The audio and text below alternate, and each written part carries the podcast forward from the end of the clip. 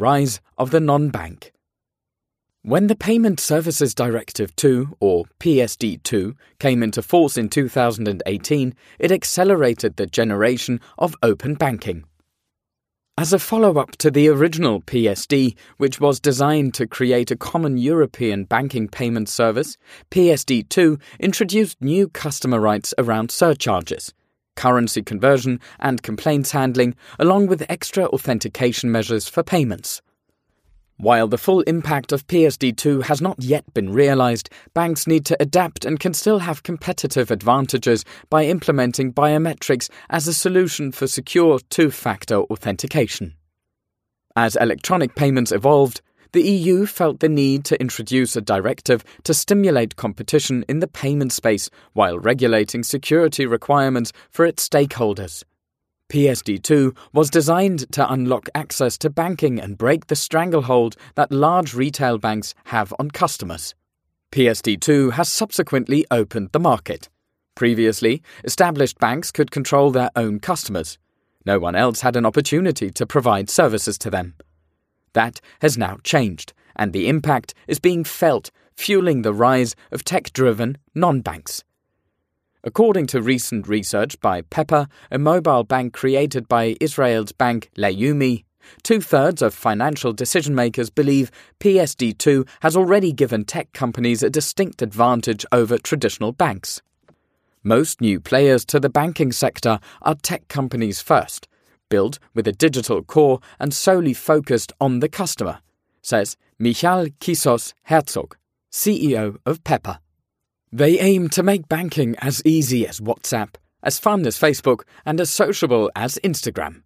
With a digital core, they can respond quickly to market demands and changes.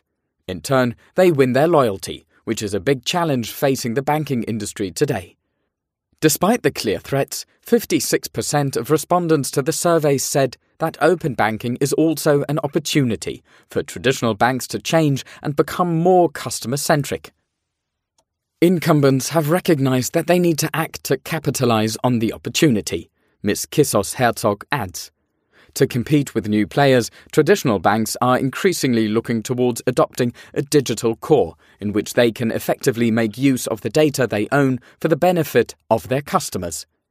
The major challenge that traditional banks face to innovating in the open banking age is the huge weight of legacy systems and processes they have to carry with them non banks have promoted more transparent and competitive pricing to disrupt several markets, including banking, foreign exchange, and savings.